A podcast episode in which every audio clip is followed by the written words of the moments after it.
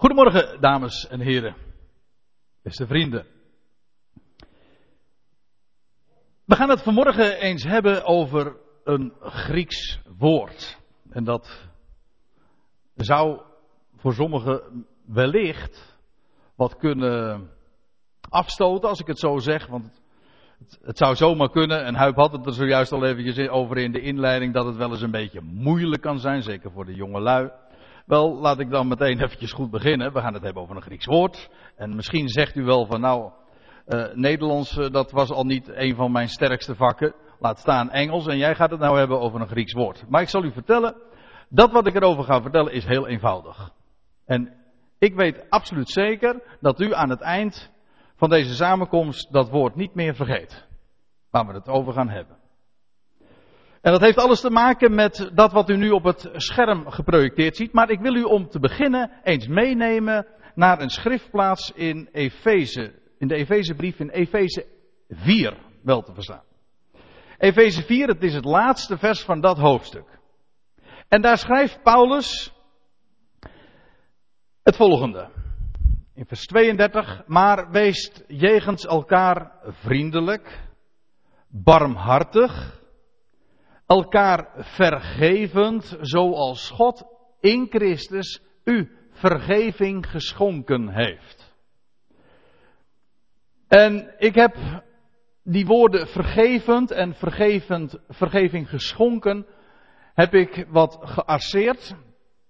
En ik heb daar een pijl geplaatst naar een, een, Grieks woord. En dat is precies het woord wat er vanmorgen uitgelicht gaat worden en waar ik wat meer over wil vertellen. Charisomai, want dat is het woord wat hier in het origineel staat. U weet, de Bijbel is niet in het Nederlands geschreven, maar Paulus tekende deze brief op, zoals heel het Nieuwe Testament is geschreven, in het Grieks.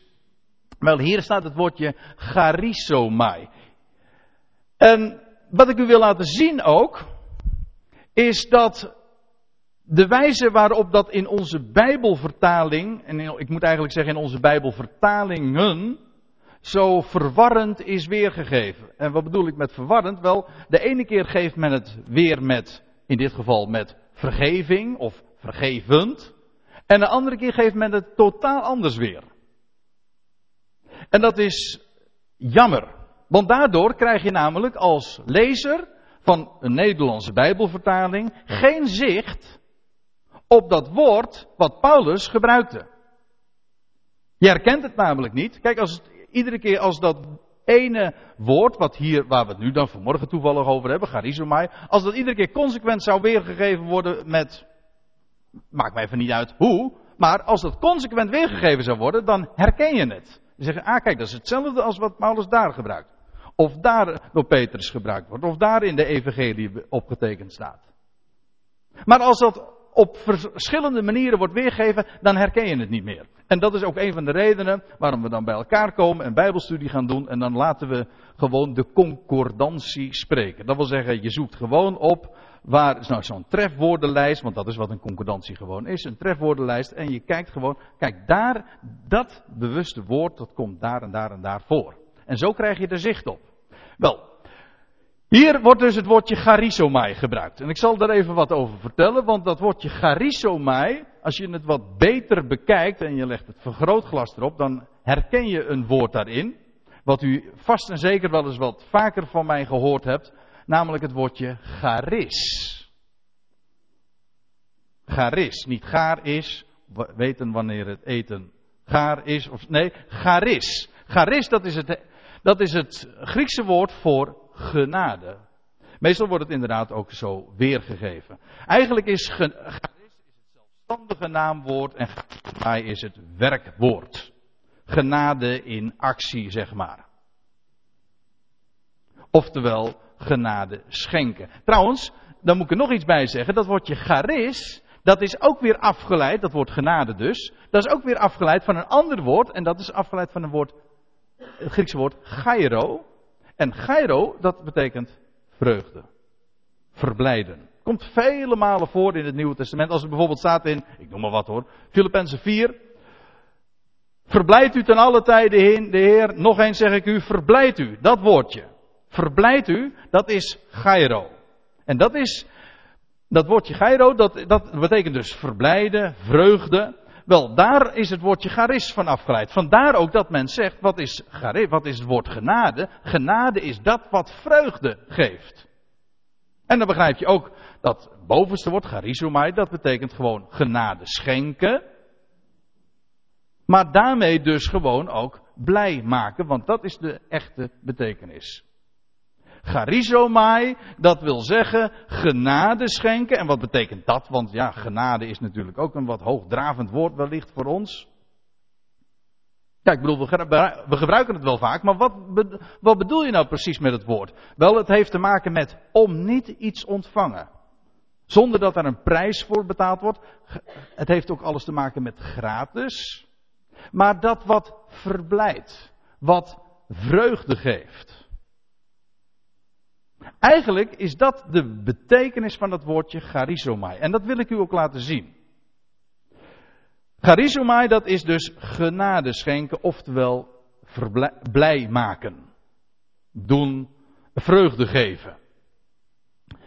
Ik zal u vanmorgen eens een heel aantal voorbeelden geven van schriftplaatsen waarin dat woord charizomai, genade schenken dus, gebruikt wordt. En u zult vanzelf wel zien, zo in de loop van, de, van deze samenkomst, dat het inderdaad nogal verschillend wordt weergegeven. Maar juist daarop wil ik u ook zicht geven. Wel, in Lucas 7, daar staat er in vers 21, dat is dus een gedeelte uit de Evangelie. Op dat ogenblik genas hij velen, de heer Jezus dus, genas hij vele ziekten en plagen en boze geesten en aan vele blinden schonk hij het gezicht. In Efeze 4 zagen we net, werd dat woordje charizomai eh, vertaald met vergeven. Hier wordt hetzelfde woord gebruikt in het Grieks en vertaalt men het met schenken. Vreemd hè? Nou, dat is, eh, dat is een van de dingen waar ik u vanmorgen op wil wijzen.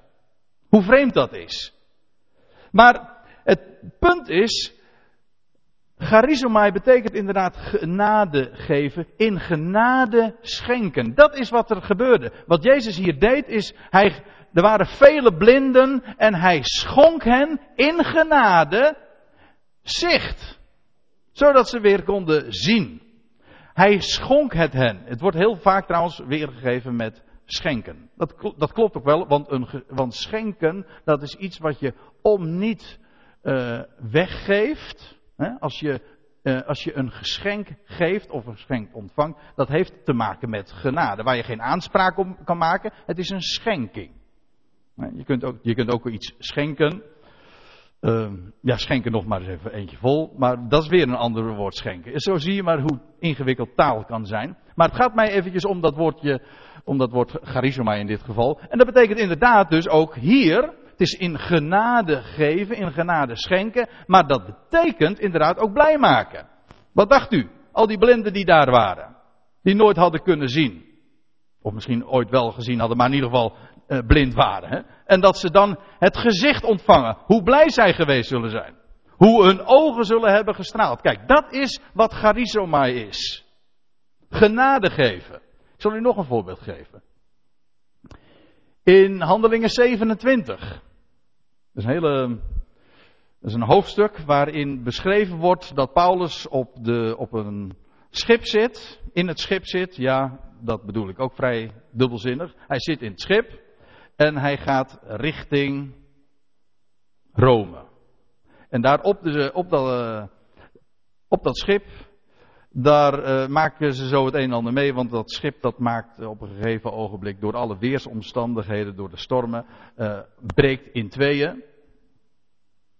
Wat trouwens een hele mooie illustratie is van, dat, van de geschiedenis van het boek Handelingen. Hoe het...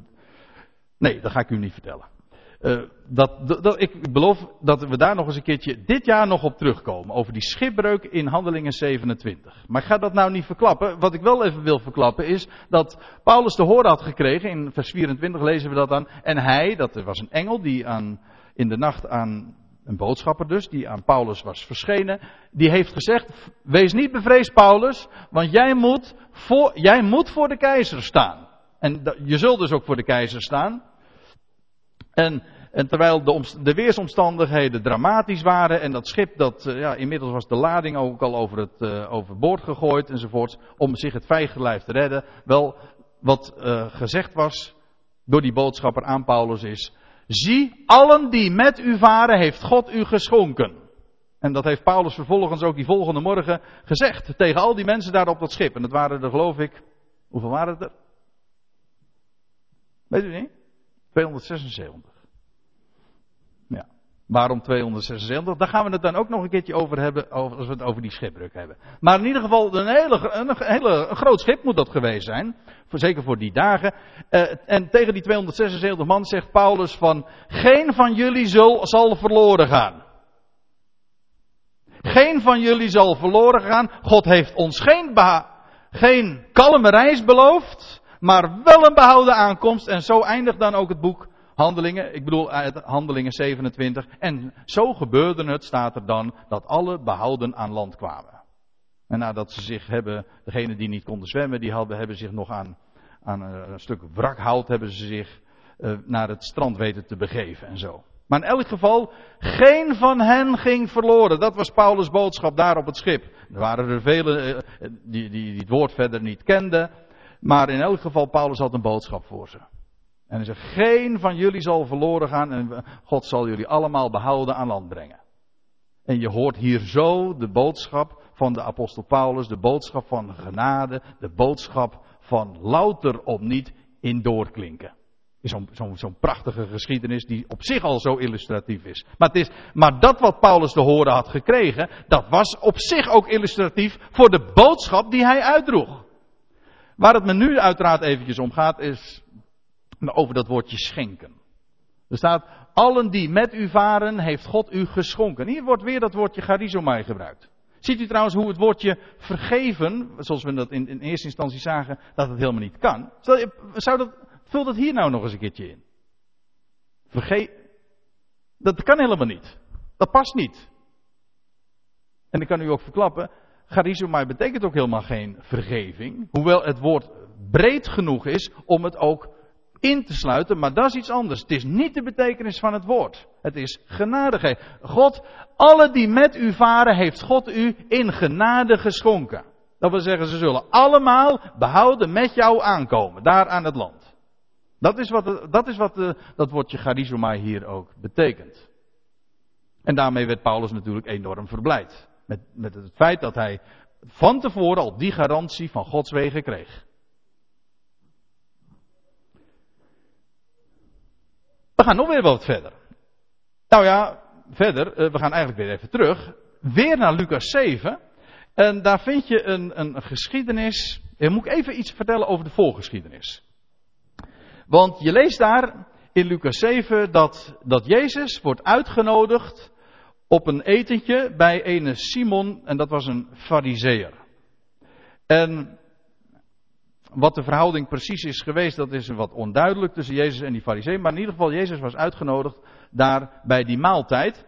En bij die maaltijd komt er een vrouw binnen die in die stad, waar Simon dus fariseer dus woonde, uh, die daar in die stad bekend stond als een groot zondares, lees. Wat ze allemaal op de kerfstok had, dat weten we niet, maar we weten in elk geval dat ze de reputatie had een groot zondares te zijn. En ze komt daar binnen en wat ze, ze huilt en, en ze neemt een, een albaste kruik met, eh, met, wat was dat erin? In elk geval een heel, uh, heel duur spul. Ik geloof, je leest nog een keertje een soortgelijke geschiedenis, maar dat was een andere gelegenheid in verband, dat was in het huis van Lazarus. Ook dat er een kruik van, van, sorry?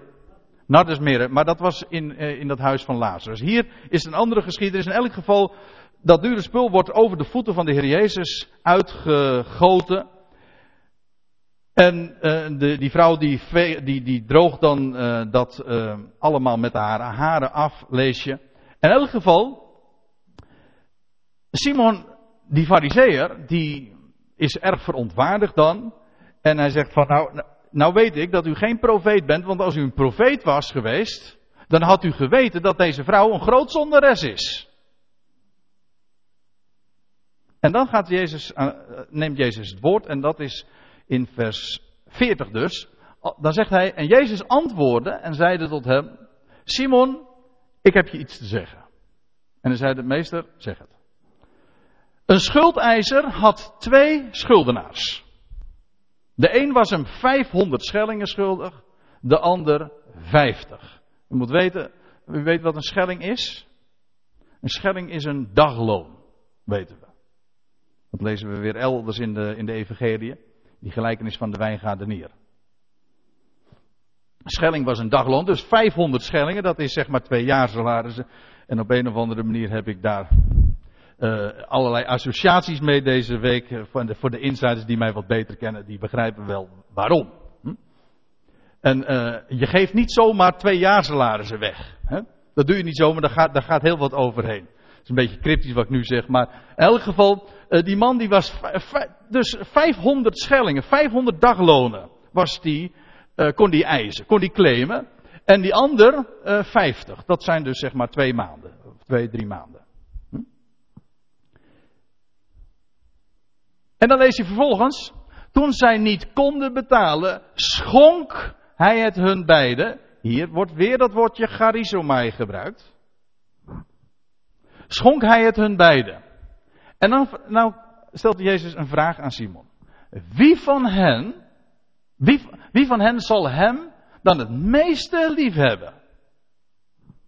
En Simon antwoordde en zeide, ik onderstel hij aan wie hij het meeste geschonken heeft in genade gegeven heeft. Charizomai. En hij zeide, Jezus zei tot hem, tot Simon dus, je hebt juist geoordeeld. En dan gaat de geschiedenis nog verder. Want deze vrouw, die was inderdaad, stond bekend als een groot zonderes. Maar haar was grote genade bewezen. En ze had zo lief. En die, die, die Simon de Fariseer, eigenlijk een representant ook van de wet, die vond het allemaal veel te ver gaan en die, wat die vrouw daar allemaal deed. Maar ze had zoveel lief. En waarom had ze zoveel lief? Dat was niet vanwege het feit dat de wet haar was voorgehouden. Dat was niet door de boze ogen en door de, en door de kritische blik van Simon de Fariseer. Weet u waardoor dat was gekomen? Omdat daar veel genade was bewezen. Ze konden geen enkel. Alle schuld was haar kwijtgescholden. En, haar, ze had een grote schuld. Maar juist omdat ze zo'n grote schuld had. En het er allemaal kwijtgescholden is. En er niet meer over gesproken wordt. En in tegendeel, haar werd vreugde daarvoor in de plaats gegeven. En de grootste vreugde was wel dat haar verleden niet meer meegerekend werd. Wel, haar was genade geschonken en daarom had ze lief. En wat je, later staat er trouwens nog, wie veel vergeven is, die heeft veel lief. Dat in dezelfde geschiedenis nog. Dan zie je hoe dat ook werkt hè, met, met liefde. Charisomai, dat leidt tot liefde. Niet eist geen liefde. Dat werkt, dat, kijk, tussen twee haakjes. Zo werkt dat in het algemeen al helemaal niet. Je kunt helemaal geen liefde eisen. Weet je wat je dan krijgt? Als het al effect heeft, dan krijg je geveinsde liefde, zo heet dat. Liefde voor het oog. Je doen alsof. Maar het hart is niet aangeraakt. Je kan geen liefde eisen. Je kunt ook niet eisen dat iemand blij is. Als, dan, dan, krijg je, dan krijg je ook in het beste geval een lach maar dat is helemaal geen echte lach, dan krijg je zo'n tandpasta lach. Dat, dat is, daar, daar spreekt geen vreugde uit, maar dat heeft iets heel geforceerds. Vanmorgen stonden we ook nog naar zo'n foto te kijken, die Peter even liet zien, van zo'n vrouw die ook heel hard lachte, maar je ziet als je goed naar die foto kijkt dat het een geforceerde lach is. Het is geen vreugde. Wel, dat is wat de wet doet. De buitenkant kan ze eventueel polijsten, wat bijwerken, maar van binnen gebeurt er niks. Liefde en vreugde laten zich niet dwingen, laten zich niet opeisen. Weet u wat genade doet? Dat verandert een mens van binnenuit. Er werd niets gevraagd van deze vrouw, maar deze vrouw had ontvangen. Haar schuld was gewoon kwijtgescholden, zoals dat in deze gelijkenis ook beschreven wordt. Haar was veel vergeven. Die hele, die hele schuld was weggedaan. En, om, en dat maakte de liefde in haar wakker. de, haar hart werd getriggerd daardoor. Ze, werd, ze was dankbaar. Ze, ze, was vol vreugde en daarom deed ze dat. Dan gaf ze dat, verspilde ze dat, in de ogen van Simon de, die verspilde ze al dat kostbare. Ja, maar ze had zoveel lief. En waarom had ze zoveel lief? Wel vanwege genade. Ziet u wat genade doet? Dat vind ik zo'n schitterende illustratie ook van, van wat genade kan bewerken. Als je eenmaal ontdekt wat genade. Mensen zeggen dat het een gevaarlijke boodschap is. Als je niks van mensen eist en alleen maar spreekt over zijn liefde en over wat hij geeft, over de toekomst die hij garandeert en over het werk van de Heer Jezus Christus en dat, en, en dat er niet meer omgezien wordt naar het verleden en dat we volmaakt zijn in hem. Ja, maar dat, dat, dat, is, dat is gevaarlijk hoor als je dat vertelt. Want mensen moeten er wel wat voor terug doen. Dat is maar makkelijk. En mensen vertrouwen daardoor kennelijk niet, en, en, kennen kennelijk ook de kracht niet van genade. Dat is eigenlijk de consequentie die, eh, die je daaruit moet trekken. Als je genade werkelijk zou kennen, dan zou je weten dat genade het hart raakt, het hart vult en het hart in beweging brengt. Wie veel genade is geschonken, want dat is wat hier staat, hè, aan wie het meeste geschonken is, eh, heeft, wel, die zal het meeste lief hebben. En het is, later zegt het Paulus in, eh, in Romeinen 5, in vers 20, dat daar waar de zonde toenam, daar is de genade meer dan overvloedig geworden. Nou, die vrouw, die kon daarover meepraten. Haar zonde was, was groot. Ze stond in de hele stad bekend als een groot zonderes. Staat er nog bij, een groot zonderes. Ja. Maar het was haar allemaal kwijtgescholden. En daardoor had, ze, daardoor had ze zoveel lief. Dat is wat genade bewerkt. Charizomai. We gaan verder. Op onze speurtocht zo, links en rechts, een beetje kriskras. En het is absoluut niet volledig wat we vanmorgen gaan doen. Want uh, het woordje charizomai komt wel geteld 23 keer voor in ons Nieuwe Testament. En ik geef u zo een aantal voorbeelden. Een heel fraai voorbeeld daarvan uh, vinden we ook in Romeinen 8. Daar zegt Paulus, het is een heel bekende passage, maar terecht natuurlijk, want het is zo mooi. Daar schrijft Paulus, wat zullen wij dan van deze dingen zeggen? Ja, Paulus had in het voorgaande al schitterende dingen naar voren gebracht over, ja, in, ik bedoel in het direct voorafgaande, in Romeinen 8, over dat rijkhalzend verlangen van de schepping, die nu aan de ijdelheid is onderworpen. Maar dat de ganse schepping ook bevrijd zal worden tot de vrijheid van de zonen Gods, et cetera. Over, die over de heerlijkheid die straks geopenbaard zal worden. En, en al het lijden van de tegenwoordige tijd is niet eens waard vergeleken te worden met de heerlijkheid die straks zal komen. Zo prachtig zoals er staat. Er staat niet alleen bij van dat de heerlijkheid straks groter zal zijn dan het lijden nu. Het is niet eens waard een vergelijking te maken tussen het een en het ander. Zo zwaar als die heerlijkheid is. Het Hebreeuwse woord voor heerlijkheid betekent trouwens ook gewicht. Kaboot. Maar dat even terzijde. Goed. Dat had Paulus gezegd. Hij had gezegd van dat de, degene die, hij, die God tevoren gekend heeft, die heeft hij tevoren bestemd. En die hij tevoren bestemd heeft, dat is, dat is vers 29 en 30. Die hij tevoren bestemd heeft, die heeft hij geroepen. En die hij roept, die rechtvaardigt hij. En die hij rechtvaardigt, die verheerlijkt hij. Dat is allemaal genade, hè? God kende mij tevoren, laat ik het gewoon even heel persoonlijk zeggen. God kende mij tevoren. Hij heeft mij tevoren bestemd. Namelijk om, om, om te horen bij dat gezelschap van de eerstgeborenen van zijn broeders. Hij heeft mij tevoren gekend, hij heeft mij tevoren bestemd. En die hij tevoren bestemd, die roept hij ook. Hij heeft mij geroepen. En hij roept mij en hij rechtvaardigt mij ook. En die hij rechtvaardigt, die verheerlijkt hij ook. En, en in die hele gouden keten zit niets van de mens bij. Ik bedoel, voor, ver voordat ik ooit, uh, voordat ik ter wereld was gekomen, kende hij mij al. Had hij mij ook al een plaats toebedeeld. In zijn plan. Een machtige plaats. En vervolgens roept hij mij en maakt hij, en, en maakt hij mijn hart, heeft hij mijn hart inderdaad aangeraakt, zodat ik hem verstond. Hij roept mij, hij rechtvaardigt mij. puur om niet. En hij verheerlijkt mij. Nou, als Paulus dat gezegd heeft, dan vraagt hij vervolgens, wat zullen wij dan van deze dingen zeggen? Als God nou voor ons is, wie zal dan tegen ons zijn? En wat zal er tegen ons zijn? Als degene die de het, het gans heelal gemaakt heeft. En degene die alles in de hand heeft. Voor mij is. En voor u is. Ja, wat kan er dan tegen je zijn? Helemaal niks. Als degene die alles onder controle heeft voor jou is, dan kan er dus niks tegen jou werken.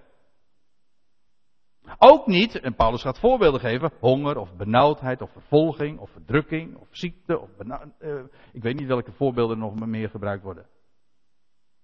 Maar allemaal van die, van die omstandigheden waarvan je, van, waarvan je zou zeggen, die werken tegen je. Nee, zegt Paulus, dat is helemaal niet waar. Had hij trouwens ook in het voorgaande al gezegd. Want al die dingen, die werken juist mee ten goede. Dus net als met die rups waar, waar we zojuist over hoorden. Je moet door zo'n benauwde uitgang in die kokon en dan denk je van nou dat is helemaal, dat is helemaal niet goed. We zullen het even wat makkelijker maken. Nee, het is juist in het voordeel van die vlinder. Kijk, als je zo tegen de dingen aan gaat kijken, tegen de benauwdheid en de verdrukking en het lijden van de tegenwoordige tijd, dan weet je met de apostel Paulus, er, er werkt niks tegen ons, het is alleen maar in ons voordeel. Ook al zien we het niet, en dan kunnen we, kunnen we het helemaal niet narekenen. Want eh, je leest van Gods wegen, er staat in, er is trouwens ook Romeinen. Van Gods wegen weten we twee dingen. A. Ze zijn onnaspeurlijk. Dat wil zeggen, je krijgt je vingers er niet achter. Ja, wat is dat, hè? Mijn vader placht nog wel eens een keer te zeggen van ja, als je, een, eh, als je met een bekertje naar de oceaan gaat, ja, dan krijg je die oceaan daar, dan moet je niet proberen om die hele oceaan in dat bekertje te krijgen. En zo, dat is ons hoofd, uh, verhoudt zich zo, zeg maar, ten opzichte van de Almachtige God. Dat, kun je niet, dat begrijp je niet. Moet je ook niet willen begrijpen. Maar dat is één ding. Gods wegen zijn onnaspeurlijk, staat er. Maar we weten nog over Gods wegen in één ding. En dat ze volmaakt zijn. Zijn weg is de beste. Altijd. Zingen we ook? Dus ze zijn onnaspeurlijk. Dus doe geen poging om ze na te rekenen. Want dat lukt je never nooit. Maar je weet nog iets en dat is zijn weg is altijd de beste.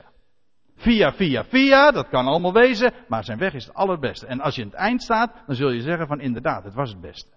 Geloof dat dan op voorhand en doe nou niet die moeite dat je zegt van ja, zal dat allemaal wel zo zijn. Want het bespaart je, als je namelijk op voorhand al gelooft, bespaart het je een heleboel leed, een heleboel onzekerheid. Geloof hem nou gewoon. Nou, eh, als God voor ons is, wie zal dan tegen ons zijn? Hoe zal hij, die zelfs zijn eigen zoon niet gespaard, maar voor ons allen, voor deze hele wereld heeft overgegeven, want dat is het, hè? Hij gaf zijn zoon tot een losprijs voor allen. Nou, als hij, die zelfs zijn eigen zoon niet gespaard heeft, hè, hij heeft hem overgegeven aan zijn vijanden en ze hebben hem gekruisigd. Wel, God heeft hem niet gespaard. Maar staat er dan, als hij die dat gedaan heeft, zal hij ons dan ook niet met hem ook niet alle dingen schenken. En hier weer dat woordje charizomai. Blij maken.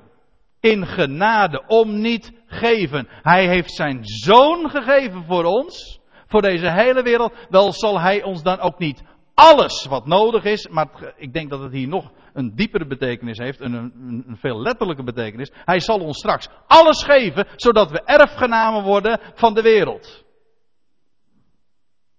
Want hij is, de Heer Jezus Christus is de erfgenaam, maar wij zijn mede-erfgenamen van die erfenis. En wij zullen daarin dat deel, wij zullen, uh, wij zullen in die heerlijkheid delen.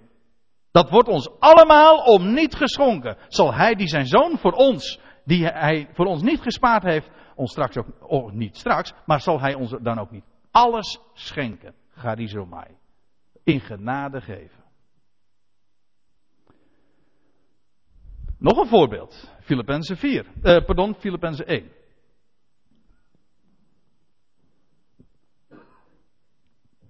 Want aan u, schrijft Paulus aan de Filippiërs, is de genade verleend. Ziet u trouwens, inmiddels hebben we het ook wel in de gaten, hoe, hoe verschillend dat woordje charizomai is weergegeven in de vertaling. het schenken. Hier wordt het dan weer met, vertaald met genade verleend. Dat is trouwens, dat, is, dat komt heel dichtbij. Maar het punt, mijn punt is dat ik in ieder geval ook wil maken. Waarom geeft men het woord niet gewoon consequent weer? Nou, als de vertalingen dat dan niet doen, dan beleggen we gewoon een bijbelstudiebijeenkomst en dan zetten we de dingen alsnog recht. Maar hier wordt weer dat woordje charizomai gebruikt. In genade schenken. Want aan u is de genade verleend voor Christus, niet alleen in hem te geloven. Even, even op de pauzeknop drukken nu. Het is genade dat we in hem mogen geloven. Dat is een, ja, dat staat, dat is wat Paulus hier zegt. De genade is verleend om in hem te mogen geloven. Als je mag geloven wie hij is en wat hij gedaan heeft, dan is dat niet iets wat je jezelf hebt uh, toegeëigend of zo. Een mens doet dat namelijk helemaal niet van nature. Het is genade. Het is precies wat er in het boek Spreuken staat. Ik vind dat blijft zo'n mooie, mooie tekst. Het oog dat ziet, het oor dat hoort, beide heeft de Heer gemaakt. Dus als mijn ogen verlicht zijn en ik mag de rijkdom van zijn genade zien en als mijn oren geopend zijn, zodat ik inderdaad, zodat die roepstem van hem doorgedrongen is, wel dan is dat geen eigen werk. Wel nee. De Heer heeft mij het gezicht gegeven en hij heeft mij de oren gegeven om te verstaan. En niemand doet dat van zichzelf. Toch? Dat is genade die je verleend is. Wel, zegt Paulus, daar houdt het niet mee op hoor. Dan gaat hij iets, iets vreemds zeggen. Dat wil zeggen, in eerste instantie lijkt het misschien wat vreemd. Maar Paulus zegt het zo vaak, dus daar moet toch wat meer achter zitten. Kijk, dan zegt hij, want aan u is de genade verleend voor Christus niet alleen in hem te geloven, maar ook voor hem te lijden. Paulus noemt dat dus ook genade. Dat is een vreugde om voor hem te lijden. En hij zegt er dan nog achter, in dezelfde strijd, dat bedoelt hij dus met dat lijden hier, in dezelfde strijd die gij eens van mij hebt gezien en nu van mij ook hoort. Paulus had een heleboel strijd. Weet u waarom? Weet u waarom Paulus strijd had? En van wie, van welke kant hij strijd onderging? Paulus' strijd was dat hij een evangelie kende. Dat geeft op zich nog geen strijd. Weet je wanneer het strijd geeft? Op het moment dat je je mond open doet. En weet u van welke kant Paulus strijd kreeg? Niet van de kant van de wereld. Als hij in Athene is, bijvoorbeeld. En hij houdt daar op de Areopagus een, een, een, een reden. En hij vertelt dan over de God die hij mag kennen. Dan wordt hij meewarig uitgelachen.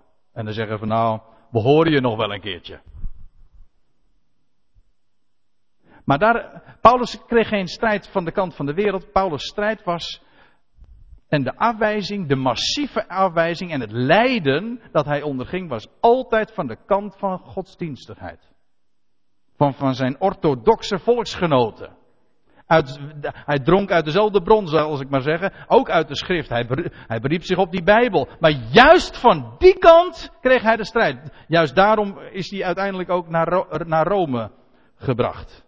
Met dat schip. Dat was niet vanwege de wereld die hem daar wilde hebben, maar dat was vanwege de orthodoxie, de godsdienstigheid, die hem niet pruimde. En weet u wat het probleem is? Oh, het punt, nee, het probleem, ja, nou ja, of het een probleem is, dat hangt er vanaf hoe je het bekijkt. Maar weet je wat het punt is? Het evangelie staat altijd haaks op alle godsdienst. Ook christelijke godsdienst. Ik zeg het nog sterker, juist christelijke godsdienst. Want weet u waarom ik dan juist zeg? Omdat je het daar niet zou verwachten. Want ze gebruiken de naam van Christus. Ze spreken over het kruis. Ze spreken over de opstanding. Ze spreken over genade. Ja, maar het is altijd genade plus. Er zitten, hangen altijd voorwaarden aan. En ik zal u vertellen, als genade, als aan genade voorwaarden hangen, dan is genade geen genade meer. Zo zwart-wit is het. Ik placht nog wel eens te zeggen, ik blijf hem leuk vinden en ook duidelijk. Kijk, een beetje goedkoop bestaat. Een beetje duur ook. maar een beetje gratis bestaat niet. Iets is gratis, of het is niet gratis, maar gradaties daarin bestaan niet. Het is heel zwart-wit. Genade, de boodschap van genade, staat haak op, haaks op godsdienstigheid. En juist van die kant, van de kant van godsdienstigheid, welk etiket daar ook opgeplakt is. Paulus had in zijn dagen vooral te maken met de Joodse godsdienstigheid. Wij hebben vooral te maken met de christelijke godsdienstigheid. En dat is leed hoor. En ik weet zeker, ik kan zo hier een aantal mensen naar voren halen die dat uit eigen ervaring kennen. dan ben je onder christenen, maar juist daar heb je zoveel afwijzing. De, uh, daar, daar word je geconfronteerd met zoveel afwijzing en word je met de nek aangekeken. Ja, weet u waarom? Nou, omdat je, als zodra je je mond open doet. Paulus deed zijn mond open. Paulus zegt, ik schaam mij dat evangelie niet. Maar hij wist ook dat dat evangelie haak staat op godsdienstigheid. En dat geeft die aanwijzing. Dat geeft ook dat leed dan. Maar Paulus had het er graag voor over. En daarom zegt hij ook, ik, het is een genade. Het is een genade als je die vreugde mag kennen dat je afgewezen wordt door godsdienstigheid. Want weet u waarom? Je wordt er daardoor des te meer op geattendeerd en op gewezen dat evangelie werkelijk evangelie is en genade ook werkelijk genade is. En dat het zich niet laat mengen met werken. En dat er geen, geen prijskaartje aan hangt. En daarom, ik zou zeggen, uh, wees Paulus, laten we gewoon Paulus navolger zijn. En dat evangelie is zo machtig evangelie, vertel het. Vertel het! Inderdaad, sommige mensen, velen wellicht, zullen je met de nek gaan aankijken, want ze accepteren, ze pruimen niet genade. Want de mens wil toch graag altijd zelf wat eer in, ja, iets, iets bijdragen. Hm? Ook wat zijn. Wij doen ook wat. En er is zoveel prediking die daar altijd weer op gericht is dat de mens iets gaat doen. Weet u wat het is? Het gaat om genade en genade alleen. En, wat, en ik heb heel veel vertrouwen in wat genade kan doen in een mensenleven. En als u niet wil geloven, dan moet u maar eens naar die grote zonderes gaan, Lucas 7. Die moest niets, maar moet je zien wat, wat genade in haar leven bewerkte. Ze had zoveel lief. Werd ook al niet gepruimd trouwens door de godsdienstigheid. Uh, we gaan verder. Uh, nog een voorbeeld, gelaten 3. Daar heeft Paulus het over de, over de wet en over, ook weer over de wet en genade. En dan maakt Paulus duidelijk dat, dat Abraham al de belofte was gegeven. Dat was al een half, bijna een half millennium voordat God aan het volk Israël bij de berg Sinai, de vorige keer hebben we daar nog bij stilgestaan. Ja, ja bij de berg Sinai en, uh, en bij die geschiedenis. Dat God al een uh, eh, 430 jaar voorafgaand uh, aan, de, aan, de, aan de wetgeving bij Sinai al zijn belofte aan Abraham had gedaan. Namelijk de belofte dat in zijn zaad, en, dat, en Paulus zegt dat is Christus hoor, dat in zijn zaad alle geslachten van de aardbodem gezegend zouden worden. Alle geslachten. Om niet. En, en Paulus, eh, of Paulus zegt dan, Abraham, aan Abraham is het evangelie al verteld. Want Abraham die heeft geloofd in, in het feit dat in opstanding, want hij had een verstorven lichaam. Eh, Sarah's lichaam was ook verstorven, ze waren dood, maar God brengt leven in dat dode lichaam voort. Of uit dat lichaam, uit, de dood brengt hij leven voort. Nou, dat is precies opstanding. En, en komt het zaad voort. En dat zaad, dat is enkelvoud, zegt Paulus, dat is Christus. En als u nou zegt van nou, ik snap het allemaal niet, dan zeg ik van dan moet u gewoon in Galaten 3 nog eens eventjes teruglezen, want dan staat het allemaal veel uitgebreider dan ik het nu zeg. En nog veel mooier ook. Kijk, en daar heeft Paulus het over. En Paulus zegt dan uh, in vers 18, immers als de erfenis van de wet afhangt, dan niet van de belofte. Maar juist door een belofte heeft God aan Abraham zijn gunst bewezen. Hier wordt dat, weer dat woordje charizomai, maar hier wordt het weer vertaald met gunstbewijzen. U zegt dat verwarrend, hè? Ja, maar ik heb de Bijbelvertaling ook niet gemaakt. Maar het is, het is hier ook weer dat. God heeft aan Abraham zijn genade geschonken. Hoe? Wel door hem om niet een belofte te geven. Had niets met de wet te maken. Dat zou nog honderden jaren duren voordat aan het volk van Israël, het nageslag van Abraham, de wet gegeven zou worden. En aan Abraham is de belofte gegeven.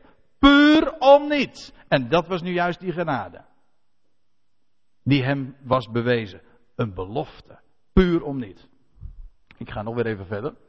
Uh, Colossense 3. Dat lijkt trouwens heel erg sterk op die schriftplaats die we al eerder zagen. Sterker, het was de eerste schriftplaats die ik u liet zien. En Efeze 4. Dan schrijft, hier schrijft Paulus iets soortgelijks. In Colossense 3, er staat, verdraagt elkaar. Dat is soms moeilijk hoor. Want ja, vooral die ander is zo lastig. Hè? Jij niet, maar die ander is zo lastig. Dus het is moeilijk om dat allemaal te verdragen. Um, en vergeeft elkaar. Ja, hier, weer, hier vertaalt men het, hier weer het woordje charizomai. En hier vertaalt men het met vergeven. Nee, er staat ook geen vergeven. Er staat schenk elkaar genade.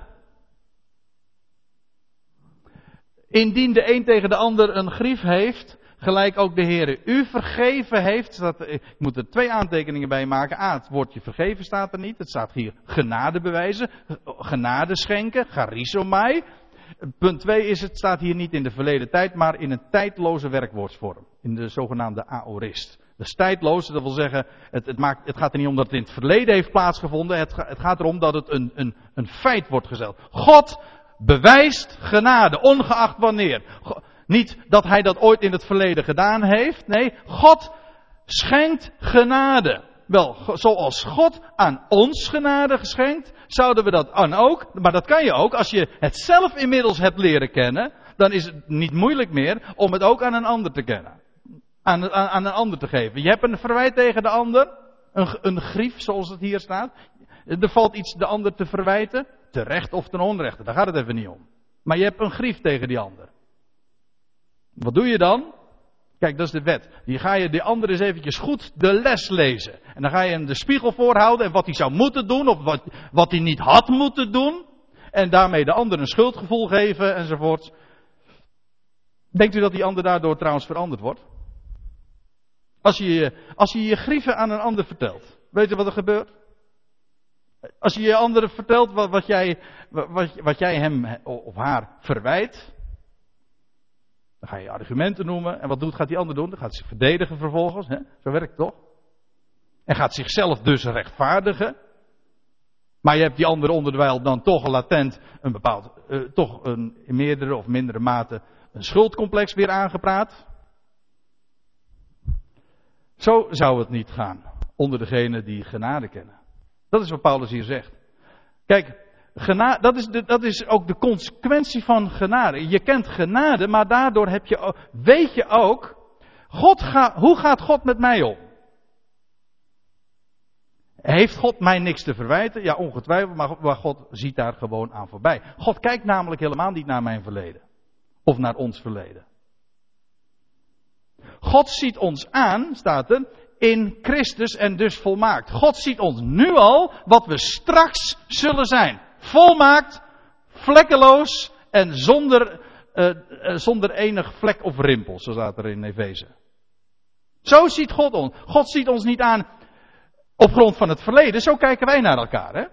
Tenminste, dat is zo menselijk. Om, elkaar te beoordelen op grond van wat, ja, wat je weet van die ander en het verleden wat zo iemand aankleeft. Maar God kijkt niet zo. God kijkt niet naar ons verleden. Wij hebben helemaal geen eens een verleden. We hebben alleen een toekomst. En dan zijn we volmaakt. Maar ik zal u vertellen, dat maakt zo'n tot, dat is zoiets totaal anders als we zo naar elkaar gaan kijken. Niet elkaar zien in het perspectief van het verleden, maar elkaar zien in het perspectief van de toekomst. En dan zie ik allemaal volmaakte mensen. Je wilt niet weten, je ziet allemaal volmaakte mensen. Want u zult volmaakt zijn, want dat is wat God namelijk van u gaat maken. Onbegrijpelijk. Hij maakt gewoon, zoals hij van een rups een vlinder maakt, zo maakt hij van, van mensen zoals wij hier nu zitten, gewoon in het vlees, de deugen van geen kant. En de een is een, een, nog grotere zondaar dan de ander enzovoort. En God ziet er allemaal aan voorbij en hij zegt, je bent volmaakt. Ik zie jou volmaakt. Gewoon op grond van wat hij van ons gaat maken in de toekomst. Zo ziet hij ons nu al in Christus. In hem die opgestaan is uit de doden en volmaakt is. En wij zijn in hem heilig en rechtvaardig. Allemaal. Om niet. Heeft niets te maken met onze eigen prestaties. En zo zouden we naar elkaar kijken. En moet je eens kijken wat er dan ook gebeurt. Dat betekent dus dat je aan, zoals je zelf die genade hebt ontvangen, dan gaat het vervolgens vanzelf zijn werk doen hoor. Want het gaat er niet om dat je dat moet doen. Het gaat erom, zo zal het gaan. Als je de genade hebt leren kennen, dan zal het ook helemaal niet moeilijk zijn om een ander ook genade te geven. En te schenken. Heb je een verwijt? Weet je wat je dan moet doen? Een blij maken. Door in ieder geval het verleden al helemaal niet toe te rekenen en hem juist blij te maken met wat dan ook. Dat is wat hier staat. Verdraagt elkaar, niet vergeef, vergeef elkander is veel te, veel te smal. Het is namelijk niet, het, is, het, gaat er niet om dat je niet meer toerekent wat die ander in het verleden gedaan heeft. Maar het gaat erom, je hebt het niet eens over het verleden. Je, je ziet die ander alleen maar aan volmaakt. En je kan daarom ook, omdat die ander volmaakt is en ook helemaal niets te verwijten, dan valt. Want zo gaat het. Als je, als je, als je iemand volmaakt ziet, dan valt die ander ook niks te verwijten. En dan kun je hem genade bewijzen. Dan kun je, dan kun je elkaar, blij, elkaar blij maken. Ja, het is maar net wat voor bril je op hebt hoor. Het is maar net hoe je inderdaad eh, kijkt. Het is, kijk je op grond van het verleden of kijk je op grond van de toekomst. Kijk je zoals God ons ziet. Die het heden kent en de toekomst overziet. En dan, uh, dan heb je al een hemel hier op aarde. Want dat is niet alleen de wijze waarop we naar elkaar kijken. Het, is ook, het heeft ook nog te maken met de wijze waarop we naar onszelf kijken. Dan kijk je in de spiegel en dan. En dan zie je een volmaakt iemand. Zo. Alsjeblieft. Ja, ik zit al zo ongeloofwaardig te kijken. Maar, maar zo is het wel hoor. God bewijst genade. Gelijk de Heer u genade bewijst, bewijst elkaar zo ook genade. Er is genoeg, dus, waar, dus wat let ons? En genade werkt, wet niet. Ja, zoals God ons genade gegeven. Wel, hoe heeft Hij ons dan genade gegeven? Dus dat had Paulus al een hoofdstuk eerder trouwens geschreven in Colossense 2. Ik had net dus over Colossense 3 en dit staat in Colossense 2. Daar, zegt Paulus in vers 12, oh, heeft hij het over de werking van God, de kracht van God, die hem, de Heer Jezus Christus, uit de doden heeft opgewekt. En dan staat er, ook u heeft hij, hoewel gij dood waart in uw misdaden, levend gemaakt met hem, toen hij ons in al onze misdaden nee, toen hij al onze misdaden kwijtschot. Hier, hier weer een woord. Uh, vertaalt men het met kwijtschelden. Maar hier wordt weer dat woordje charisomai gebruikt. Het, wat, wat er staat, toen hij ons in al onze misdaden genade bewees. Dat is wat God doet. En hij dus volkomen voorbij zag aan ons verleden en onze misdaden en aan alles wat ons aankleefde. Maar hij bewees genade. Hoe deed hij dat? Wel door ons leven te geven. Leven te geven dat sterker is dan de dood. Waaruit wij nu mogen leven, inderdaad. In het licht van het leven. Toekomst. Hij geeft. Hij, we hebben geen verleden, we hebben alleen een toekomst in hem. Een toekomst waar geen einde aan komt. Volmaakt. Ten slotte, waar ik vanmorgen tenminste op wil wijzen, is de, uh, een passage in Filippenzen 2. Hele mooie, maar daar wordt ook dat woordje charizomai gebruikt. In verband met de Heer Jezus. En daar wil ik u ook nog heel graag uh, als slot op wijzen. Er staat in Filippenzen 2, eh, vers 8. Gaat het over de Heer Jezus Christus. U, u, u kent wellicht die passage. Daar, daar wordt gesproken over Hij die in de gestalte van God was. En hij heeft zichzelf ontledigd. En hij heeft de gestalte van een, mens, een mensenkind aangenomen. En dan staat er, en hij heeft zich vernederd. U moet zich realiseren, de Heer Jezus Christus was voordat hij mens werd, was hij de gestalte van God. God zelf is de onzienlijke, maar als God uh, gestalte krijgt, als Gods gestalte gezien wordt in het Oude Testament, dan kan het niet missen, dan is dat de Heer Jezus Christus. Hij was de gestalte Gods. En hij heeft vervolgens zichzelf vernietigd, staat er, en de gestalte van een slaaf aangenomen. En staat er dan, nou zijn we dus in vers 8, hij heeft zich vernederd en is gehoorzaam geworden tot de dood, ja tot de dood van het kruis. En wat je hier ziet is inderdaad ontlediging. Hij heeft zich, de gestalte van de God heeft hij verwisseld voor de gestalte van een slaaf. Hij is eh, de mensen gelijk geworden. En vervolgens als mens heeft hij zich ook vernederd en is gehoorzaam geworden. Tot de dood. Ja, tot de diepste dood die je maar kan denken. Namelijk de meest smadelijke en verschrikkelijke dood die, die, maar die zich maar laat denken. En dat is de kruisdood. Hij is gehoorzaam geworden tot de dood. Ja, tot de dood van het kruis. Dieper kan een mens niet zakken. Van de grootste hoogte als de gestolte Gods.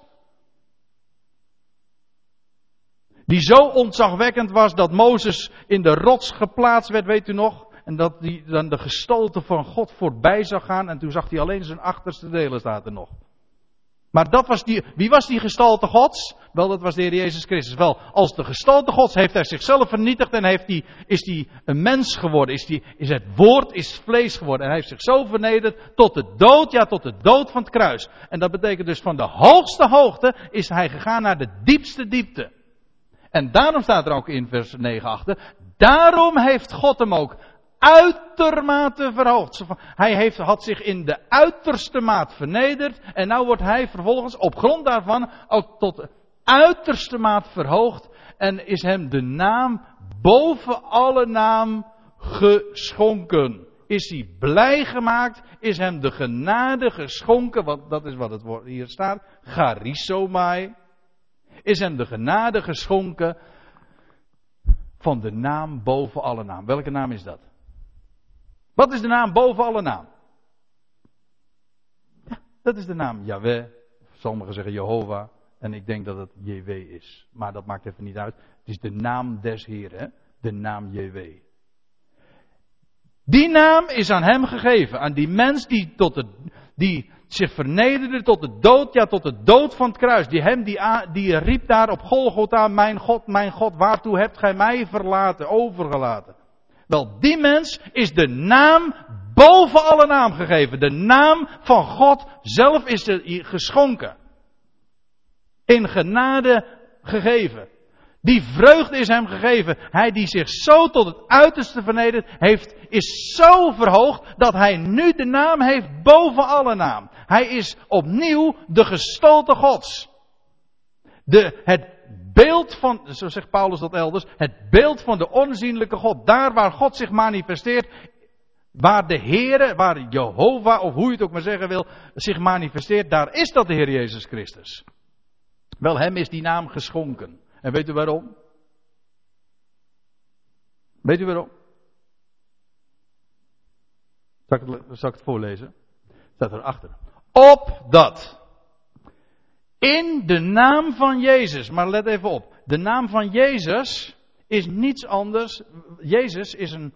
Ja, dat is de, de vernederlandste vorm van een Grieks woord. Maar dat uiteindelijk uit het Hebreeuws komt. Is, begrijpt u nog? Het is Jehoshua. Maar Jehoshua betekent. Yahweh, Yahweh is redder. Het is gewoon de naam van God dus. Maar uitgebreid namelijk. Yahweh is redder. De naam van Jezus is dus de uitdrukking van God zelf. En wat is God? Redder. Van wie? We lezen even door. Opdat in de naam van Jezus zich alle knie zou buigen van hen die in de hemel boven, die op de aarde, dat is hier, en die onder de aarde zijn. Kortom, allen alle knie zal buigen en alle tong zal beleiden, Jezus, de Heer is redder betekent dat. Jezus Christus is de Heer, tot eer van God de Vader. Daar komt dus een moment, dat is wat hij zei, en dat is ook de reden waarom aan de Heer Jezus Christus, toen hij uit de doden opstond, is hem de naam gegeven boven alle naam. Waarom? Wel opdat in die naam eens alle schepselen de knieën zullen buigen En dat niet, zoals zo vaak gezegd wordt, ja, dat zullen ze schorvoetend doen en ze zullen wat motten. Weet je met de hak zo eventjes op de nek en zo buigen zal je. Nee, dat, dat staat hier juist niet. Er staat op dat in de naam van Jezus zich alle knie zou buigen. En er staat erbij, en alle tong, de tong. Is niet, is niet de buitenkant. Kijk, de, de Bijbel spreekt ook over, over lippendienst. De lippen, dat is de buitenkant. En lippendienst, dat is iets wat je fijnst. Maar het is niet alle lippen zullen het beleiden. Nee, alle tong. Het komt van binnenuit. Blijkt trouwens ook uit het woordje beleiden. Want beleiden, dat is, een, een, dat is ook een, het Griekse woord wat hier gebruikt wordt. Dat, dat is eigenlijk een sterker woord nog. Er bestaat, het gewone woord voor beleiden, dat is homologeo.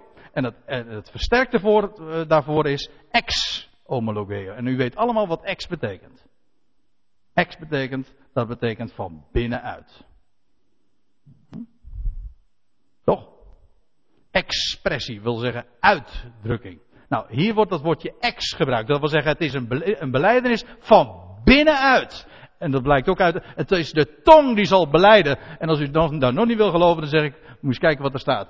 Jezus Christus is Heer, zullen ze zeggen. Mensen zeggen van ja, maar mensen moeten wel geloven. Mensen moeten Jezus wel als Heer erkennen. Ik kan u vertellen, alle tong zal Jezus als Heer beleiden.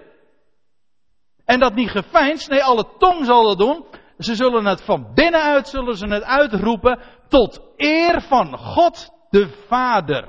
Niet van God de rechter, nee, tot eer van God de Vader. Dat is de uitkomst van de geschiedenis. Eén groot halleluja. Dat elk schepsel de lof van God zal betuigen en zal zeggen, Jezus is Heer, tot eer van God de Vader. En daarom is aan hem ooit, 2000 jaar geleden, de naam boven alle naam gegeven, geschonken in genade, charizomai, opdat alle tong dat zou beleiden. En zo, en daarom is dat ook echt inderdaad genade, hè, is hem die genade geschonken, want dat betekent, hij wordt daar zo blij van. Want uiteindelijk is elk schepsel tot zijn bestemming gekomen en zal hem erkennen. En dat is vreugde. En daar gaan we van zingen.